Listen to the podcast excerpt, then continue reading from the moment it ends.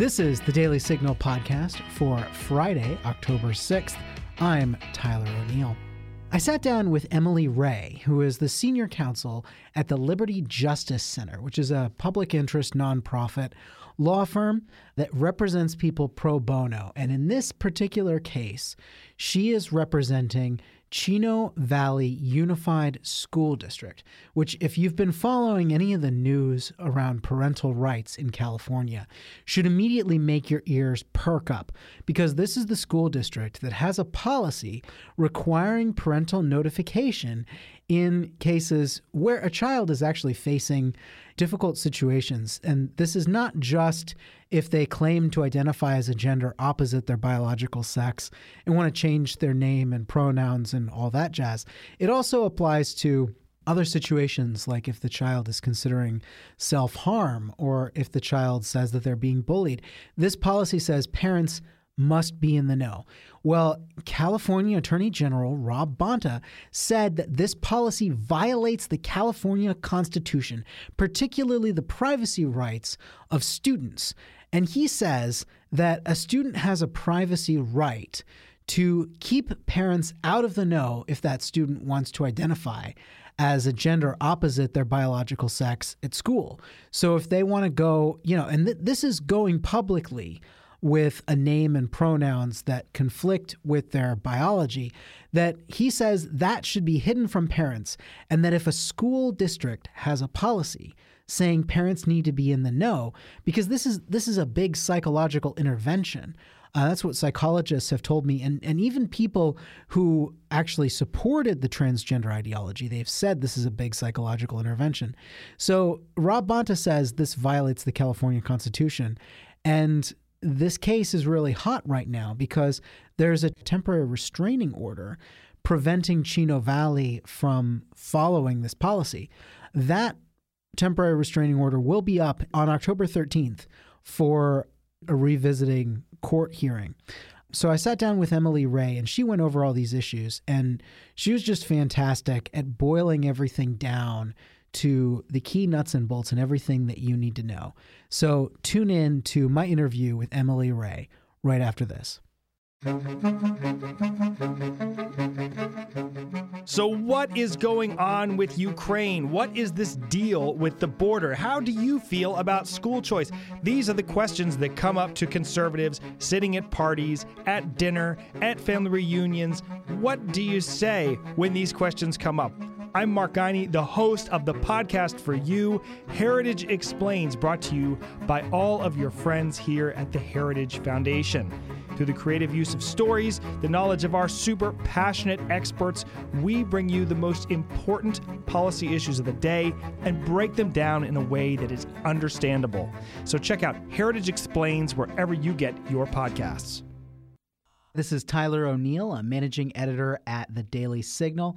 I am honored to be joined by Emily Rae. She is the senior counsel at the Liberty Justice Center, which is representing Chino Valley Unified School District in their important lawsuit being, you know, filed by California Attorney General Rob Bonta. Chino Valley is defending uh, a rule that requires teachers and the school district in general to notify parents if their children claim to identify as a gender opposite their biological sex.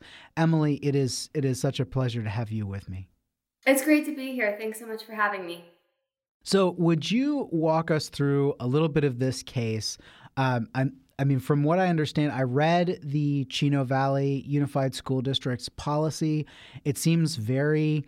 You know, it seems very moderate, like it's actually addressing many of the concerns that people on the pro-transgender side might have, while also acknowledging the fundamental role that parents play in the lives of their children.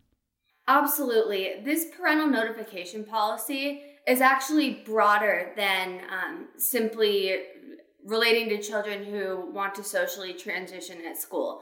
It involves notifying parents if students are getting bullied, if they get hurt at school, if they express a desire to self-harm.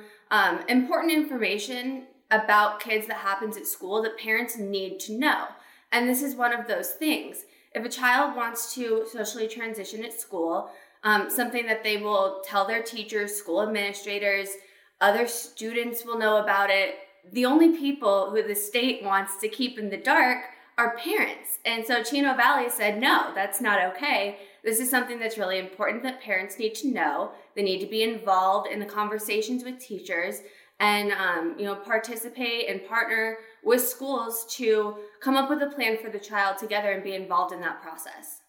So, and the Attorney General, Rob Bonta, has argued that the Chino Valley School District's policy violates the California Constitution, specifically passages regarding, you know, protection of a right to privacy, a few other rights, uh, the Equal Protection Clause, they claim. How do you respond to those claims? And is there a higher standard than California law that you would mention? Well, first off, there is a fundamental right to parent that is uh, it's a, con- a federal constitutionally protected right. It is grounded in the fourteenth Amendment, and it basically says that parents have the right to direct the upbringing and education of their children. This is a right that the Supreme Court has said exists for over one hundred years. It continues to be affirmed when it goes to the Supreme Court. Um, so that is the overarching constitutional right here. As far as Bonta's claims, you know, they don't have the authority to bring this suit. Um, while it is true that students have certain privacy rights, that this is not a case that violates those privacy rights, right? The child is going to school. They the policy is only triggered uh, or in force if the child actually goes to a teacher or a school administrator and affirmatively says, I want to go by a different name. I want to use different pronouns. I want to use a different bathroom. You know, this is an action that the student is taking, and it's it's public in school. Anyone um, who works at the school needs to know this so that they don't misgender a child or dead name a child. Uh, the only people who don't know are parents, and that is absolutely not okay. Well, yeah, and I think that gets to the point. We've heard Rob Bonta repeatedly say that this is a forced outing policy, that policies like this, you know, put children who claim to identify as transgender in harm's way. And how do you respond to that rhetoric? I say that parents are the guardians of their minor children. They have their best interests at heart. They love their children. You know, Bonta acts like this policy is going out to strangers or to criminals or something and just telling them about children's lives. No, we are talking about a child's parents here. And it's just absolutely ridiculous to say that a government, a school, can keep secrets from parents, especially about information that is so important um, about the child's life. So we also had, you know, I, I've been following this case. I think it's it's huge. There was actually, let's talk about this real quick. There was a temporary restraining order that the judge issued in your case directing Chino Valley Unified to not employ its policy for a specific, you know, it was a limited period of time. I believe it ends uh, next month. Um, but yeah, can can you walk through that, what it means, what it doesn't mean in particular?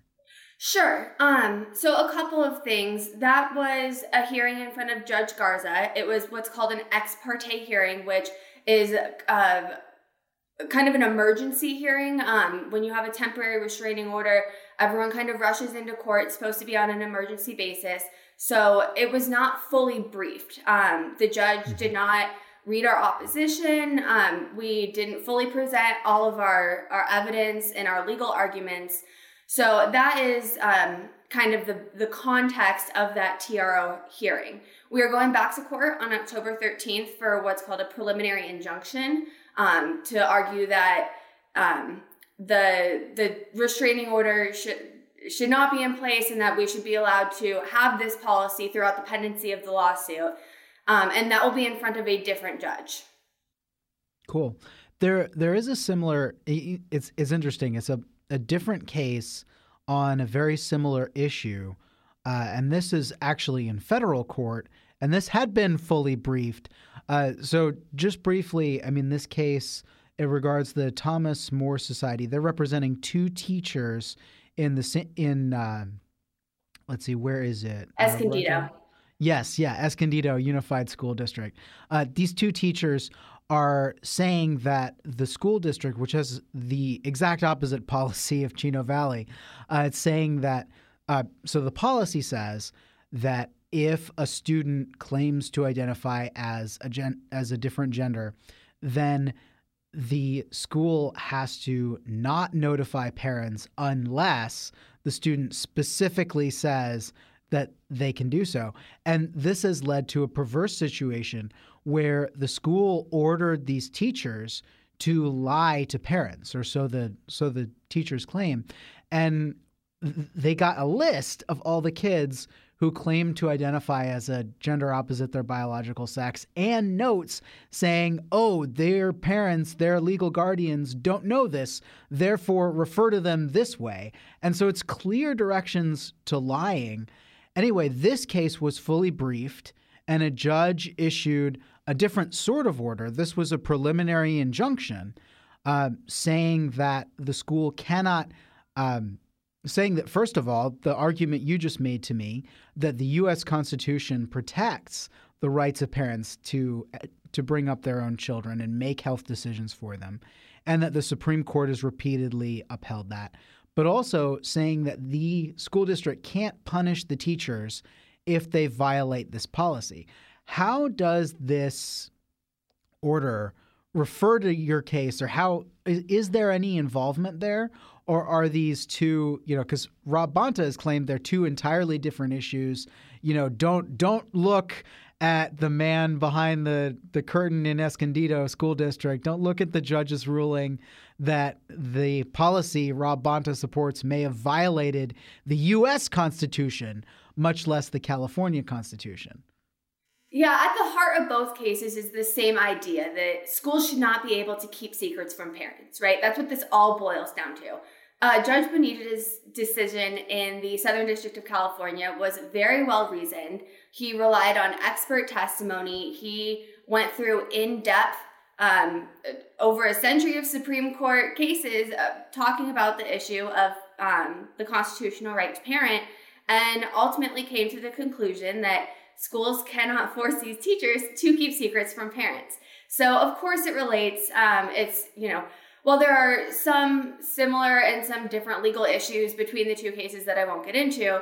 The overarching theme that parents have a right to direct the upbringing of their children and that schools can't interfere with that is the same between both cases, and it's very good for us.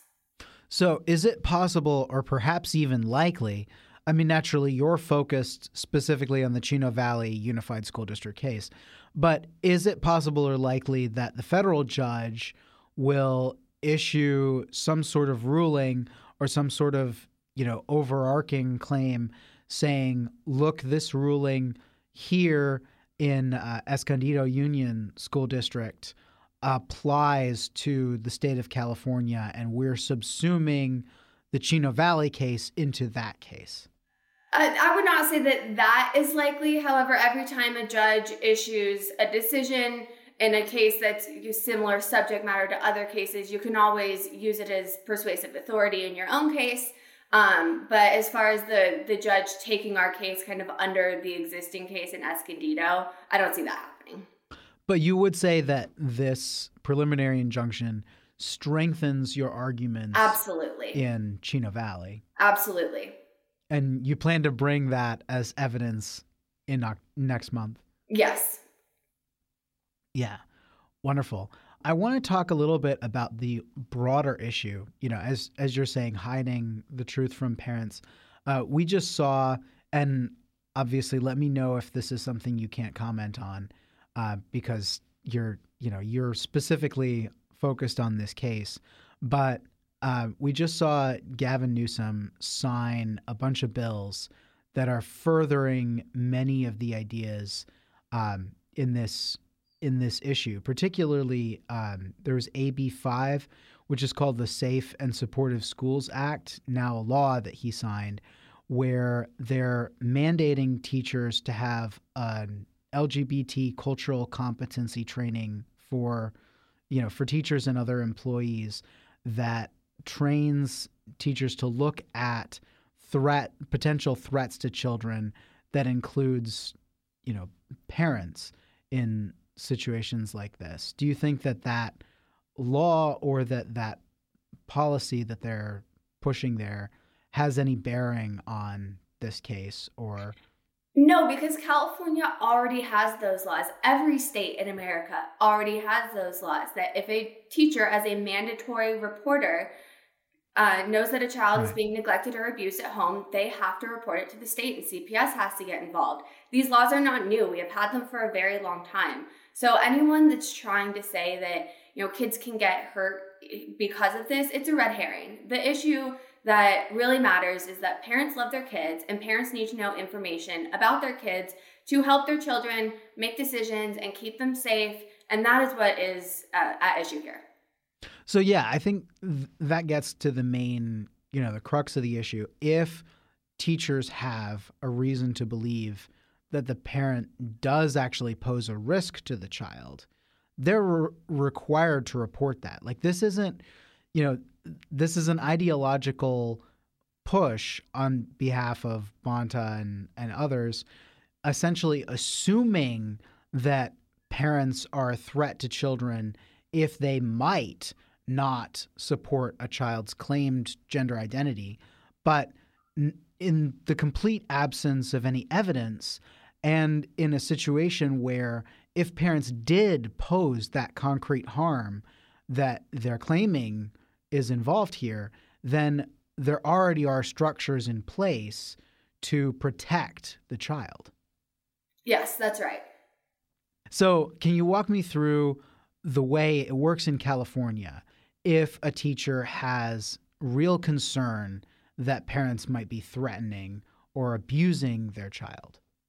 Sure. I, that's something that teachers, doctors, psychologists, anyone who is a mandatory reporter under the law Um, would need to report it to the police. Uh, the Department of Child Protective Services would get involved. There would be an investigation that's opened. Um, the child may or may not be removed from the home during that process, just depending on the individual situation. And uh, you would you would go from there. And if there is a threat to a child, if it if they are being neglected and abused, they would be removed to the custody of the state. And what kind of evidence would the state need in a situation like that? Uh, evidence that the child is being abused or neglected. I mean, there, there's a, a variety of evidence that um, can be used. And this is, I will say, this is not my specialty. I have worked in oh, yeah. C P S law in, in the past in limited capacities, which is why I'm able to speak to this a little bit. Um, but it just depends on the situation. And it, the state will work to keep the child safe, right? That's what we as a society want. We want to keep children safe. So if there's the threat that a, a child, you know, is unsafe with those with their parents in those very limited, rare instances, then um, the state will step in. But I, that is not what's at issue with this policy. Right. This policy is just about letting parents know what's going on with their children so that they can be involved with this process. Yeah. So if a parent does disagree with a child's stated gender identity, that wouldn't necessarily, you know, count as evidence that C P S would need to be involved. Absolutely not. I mean, parents disagree with things that their kids do all the time. This is not something that's new or, or novel, right? Right. And I think what is also at issue here is this notion that the child knows better than the parents, to the degree that the school needs to hide from the parents what the child is really doing, even though it's a public matter at school, as you mentioned.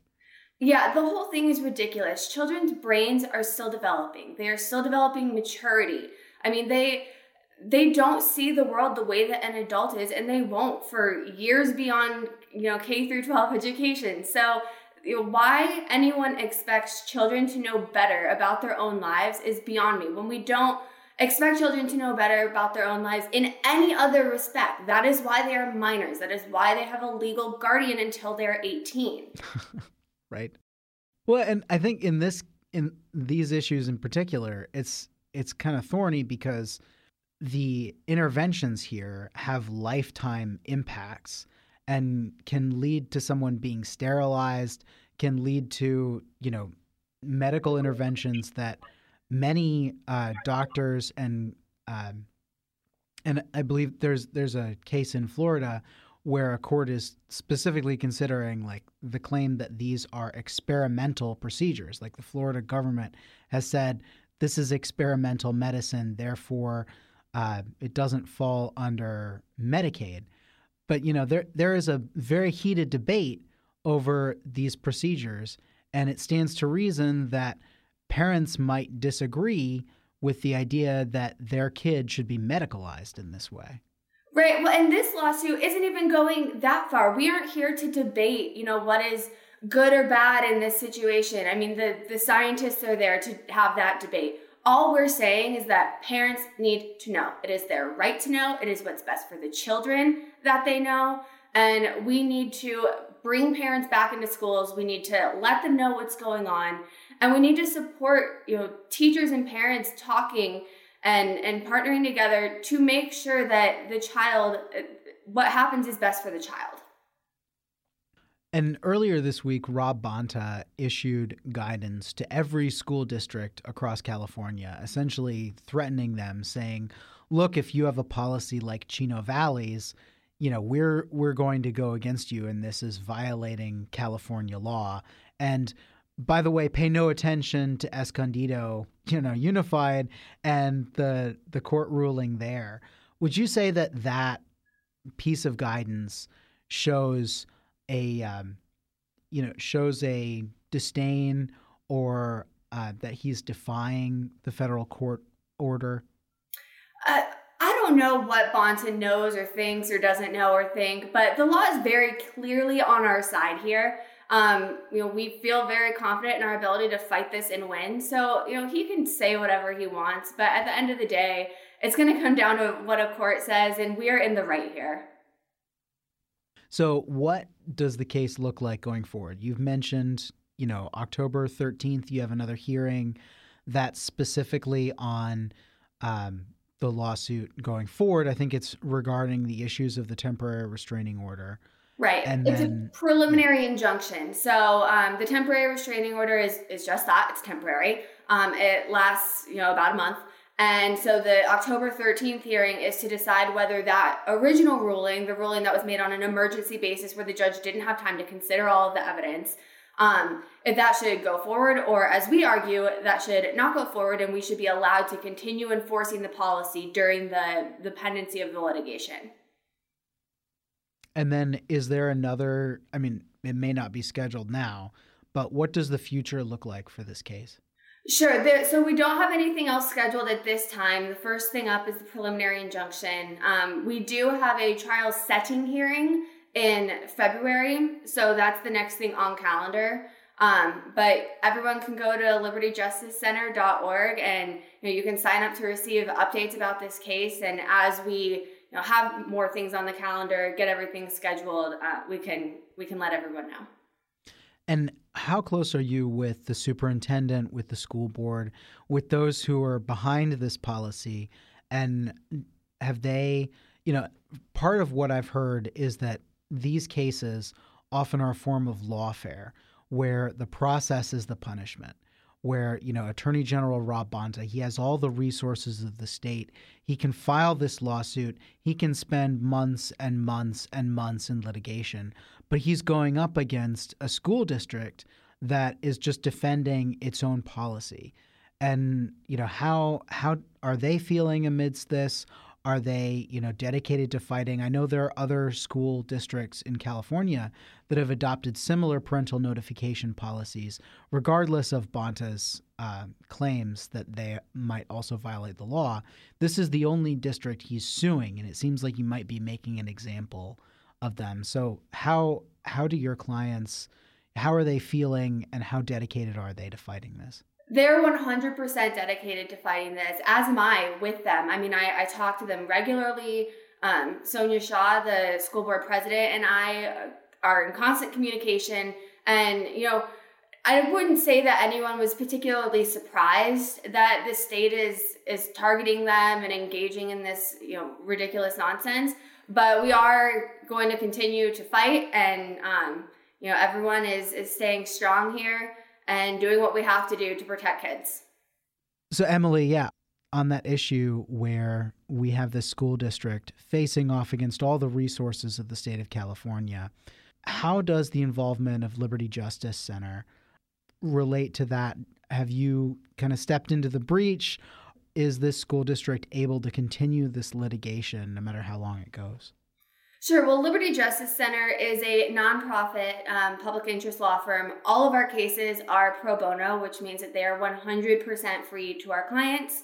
Um, that includes attorney time. It includes out-of-pocket, like court costs, expert fees, all of that. Liberty Justice um, covers that through our generous private donors. Um, so, you know, one of the great things about using Liberty Justice Center or another nonprofit is the state can't strong arm um, school districts into settling because, you know, they just want to bring frivolous lawsuits and and try and wait them out until, you know, they've run out of money. That's not the case here. We're going to fight this all the way. Um, and we're able to do so. And and um, it's it's great partnering with Chino Valley. And Liberty Justice Center has a record of holding the government accountable, specifically in a, a very important Uh, case called Janus v. AFSCME, a, a union case. Can you talk a little bit about that?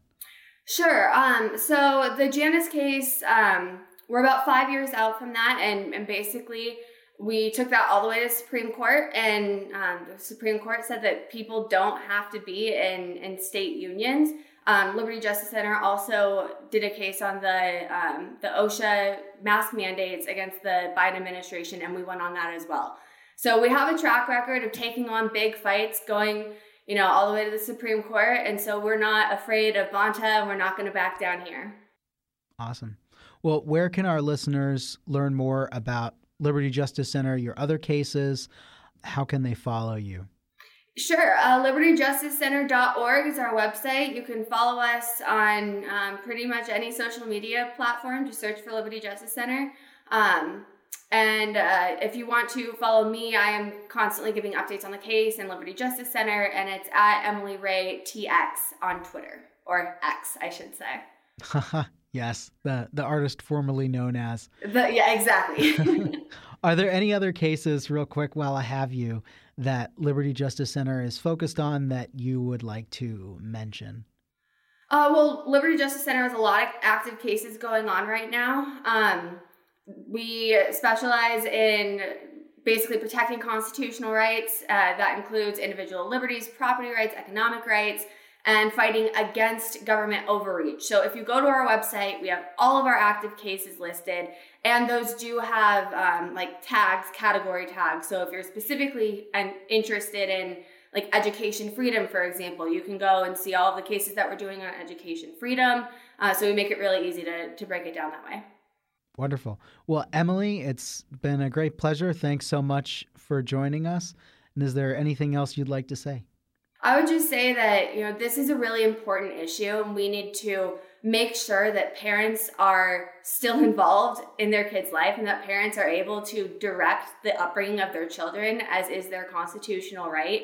And that this issue isn't just going to go away if we ignore it. People need to stand up. They need to fight back. And um, that's what we're doing here with this lawsuit. Thanks again, Emily. Thank you so much. That was Emily Rae, and this is Tyler O'Neill with the Daily Signal podcast.